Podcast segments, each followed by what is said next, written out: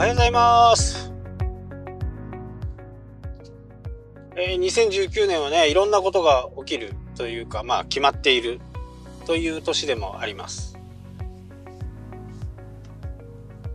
まあ、ラグビーがあったり、消費税が上がったり、言語が変わったりとね、えー、節目節目でね、いろんなことが起きるのかなっていう風ね、イメージがあります。ただですね、経済アナリストを何人かね、こう、定点観測していると、それほどね、今回の消費税10月から上がる部分に関しての冷え込みはないかなと。確実にね、冷え込むことは冷え込むんですよ。どちらにしてもね。ただその兆候が6月ぐらい。6月ぐらいから始まっていくのではないかなと。まあ政府の方もね、えー、景気を冷え込ませないためにね、いろんな対策を打っています。5%の還元とかね、えー、その辺はこうしっかり活用していきたいですよね。まあ期間限定とはいえね、え、5%を還元されるということは消費税が5%になったっていうねイメージですかね。まあちょっとね楽観的な考え方ですけどそういう風になると。ただこれは確実にこうクレジットカードとかその決済ができる方式をね、採用していない商店ですと、まあ、難しいと。だからそういうところでもね、こう選ばれるお店にこうどんどんなっていかなきゃならないということですね。まあこれがもしね、消費税が、えー、延期になると3回目ですから、まあ、ここはね、さすがにないのかなっていう風な、えー、読みができるとは思うんですよ。ただね、あの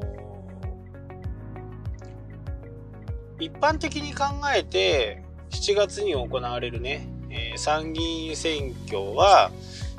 まあ自民党がね、議席を確保できない可能性がやっぱり非常に高い。ただ北海道の場合はね、あのー、知事をね、辞めさせて、まあ辞めさせてっていうか、知事自体も知事を辞めてもらっまあもらってなのかねその辺ちょっと微妙ですけど知事を辞めてまで参議院に出すっていうね自民党のしたたかさはね、えー、やっぱり非常にこう強いものがあるのかなと。北海道の場合はもう昔ながらにね民主党が強い、えー、地盤ですのでね、えー、その辺を計算に入れてねやっぱり有名な人をどんどんこう出していこうという形がこう見れますよね。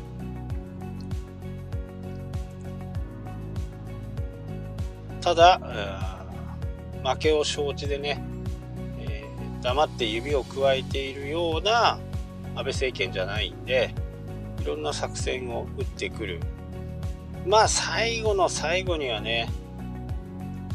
6月がね、なんせ完成最後のこうターニングポイントなんですね。6月ぐらいに、まあ、衆参ダブル選挙っていう可能性も、なきにしもあらずですよね。まあ、消費税を問う部分でやってくるのか、まあ、いろんなね、今、こう、その政策に対して、ポイントがいくつが、いくつかあるんで、まあ、対北朝鮮、えー、韓国。っていう方策もでこれは確実に世論は安倍さんを押すでしょうしそうなると、えー、認証したと承認したと信任を得たというふうな形でね、えー、なる。まあその辺もねそこに対して信任をしたわけじゃないけどまあ韓国にはね、えー、ああいう人たちをね真正面から受け止めてもあまりね効果がないんでこっちがなんか最終的にバカを見ちゃうような気はしますからね。えー、まあ政策云々よりもまあ人気がねどうかなっていうところではありますけど、まあ、政策のね批判とかするといろいろ問題はあると思うんで差し控えますけどまあもうちょっとね日本のことを考えて総合的に考えることができるねやっぱり今の自民党なんじゃないかなというふうにやっぱり思いますけどね。まあ野党がだらしなすぎますよね。何にも政策を出さない。それでダメだダメだダメだって言って。うん。ダメですね。やっぱり代替案をね出さないと。これやっぱり経営者となるとそういうわけにいかないんですよね。ダメだダメだダメだって言っててもじゃあどうすればいいのかっていう代替案を必ず経営者の人はね、えー、持ってると思います最終手段。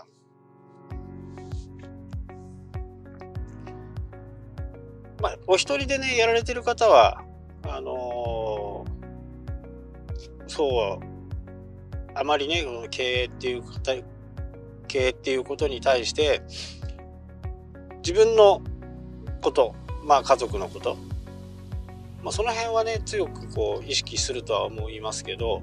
まあ会社を運営していくと社員がいてその社員をね、えー、路頭に迷わすということにはできないので、えー、その辺はねじっくりやっぱりこう考えていかなきゃ何事もいけないと。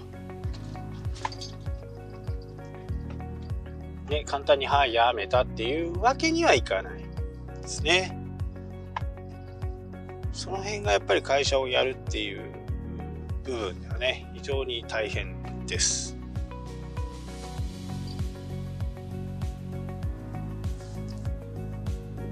なのでね、あの、いろんなリスクを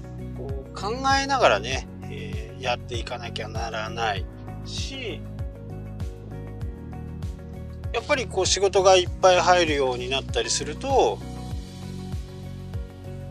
人手があった方が仕事がはかどる。っていう部分のねその兼ね合いがね本当に難しいですよね。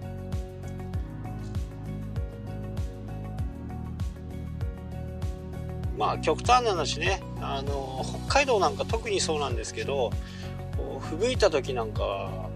やっぱりこう皆さん外出を控えます。買い物をするとかね。特に僕の商売とかの場合はねこんなに吹雪いてるんだもん今日印鑑買いに行かなくてもよくね？っていうふうに思うじゃないですか。まあ僕もそう思いますよね普通にね。そうするとその日はもう本当にもう閑古鳥が鳴いてねえスタッフはこうスタッフはねスタッフでね結構有意義に過ごしてるんですよね。今までこう仕分けができなかったものの仕分けがをしたりとかね片付けができたりとか。まあまあ皆さんね多分あんまり信じてもらえないと思うんですけどハンコ屋さんって結構忙しいんですよ。お客さんいないでしょ。ね、お客さんがこうわんさがいるハンコ屋さんってなかなかないんですけどそれでもね、えー、だいたい250から300ぐらいの、えー、来店はされるんですよね。で、月にね。で、延べになると、今度1人にも来るんで、少なくてもその倍。となると、えー、30日、まあうち30日もないんで、営業がね、土曜、第1、第1、第3土曜休み、日曜休み、祭日休みなんで、えー、大体22、22ぐらい、アベレージね、22。そうすると、13人とか14人とか1日平均するとね。なので、え、営業時間はね10時から6時までですから8時間。30分に1人だとして16人でしょ。で、えー、全ての人が注文するわけじゃない今度引き取りにも来るんでそうなると15分に1回ね、えー、お客さんが来てる。っていう単純計算ですよね。単純計算でそのくらいの、えー、人。15分に1人ぐらいいると。ただずっと平均っていうわけじゃないんでね、えー、場合によってはね3人4人こうお客さんがお店の中にいることもね結構多いんですよ。ただ普通にさーっとこう車で通ったりするとね全然人がいない。大丈夫なのかな？っていうふうに思われるんですけどね。中は結構忙しいんですよ。だいぶ脱線しちゃいましたけどあのー、まあそうやってねこうリスクをヘッジしていくのがねやっぱり経営者。なんでそうなるとねこの消費税が10%に上がるよっていう部分に関しても相当前からね準備はできてるんですよ。もう過去に2回、ね、延期してるわけですから10%になってもいいような対策が取られている。まあ例えば仕入れとかね。そういうものっていう部分の特需はあるのかなと。仕入れ屋さんにするとね。消費税が上がる前にハンコ作っとこうっていう人はね正直あんまりいないと。ただ言語が変わる時はねいろんな書類が平成のままでは使えないのでそこではね特需は生まれてくるのかなと。そうなるともうそろそろね動いとかないとダメかなというふうにはね、えー、思っています。まあ伝票とかね領収書とかあの辺はねもういろいろこう調整をしていかなきゃダメなのかなっていうふうにね思いますね。でも僕も客さんに言う時には、まあ、次ね何年後何十年後になるかわからないですけどまた言語が変わった時にまた変えなきゃならないんでそこはねもう西暦でいいんじゃねえの？みたいな感じでね、えー、言っています。まあ平成といろいろ西暦になると数字がごちゃごちゃになって分かりづらくなはなりますけどただ、とはいえね、あのうん、西暦で済む書類だったら、本当に西暦でね、十分じゃないかなっていうふうには思います。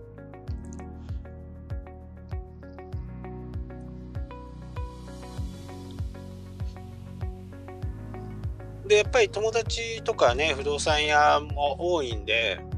いろいろ聞くとね、えやっぱりね、もう買いたい人、買いたい人はもう買い終わってると。なんかやっぱ5%になった時のトイレットペーパーがね飛ぶように売れたりとかあの辺のこともねそんなに混乱はないのかなと8%から10%になる部分に関してはねまあそんな風には思っていますけどね。まあこればっかりはねどうかわからない、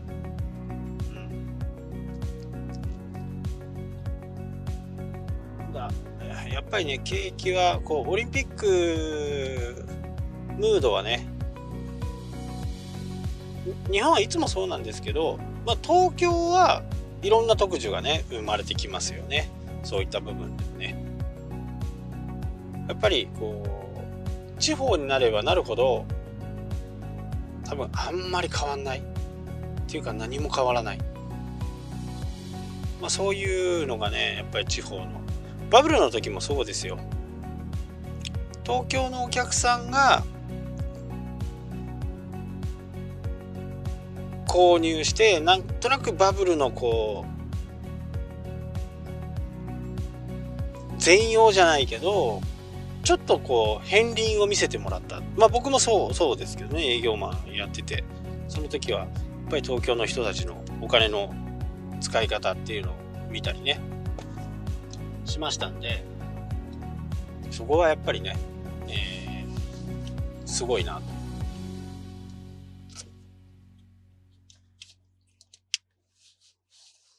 ぱりこう長くなるべく長いスパンでねこう見れる人が最終的にはいいのかなっていうふうにね、えー、思っています。ただ何にせよやっぱり遅くてもね3ヶ月前、えー、もう確定してるものですからね。確定してるものなんで3ヶ月前ぐらいからは準備をいろんな準備をしてホームページがある人は金額を変えたりねしなきゃダメですしその辺をね、えー、は準備が必要かなと。いうふうに思います。はい今日はねちょっと先の話ですけどね。ただ確実に来るってね。もう1月があっという間に終わったようにね。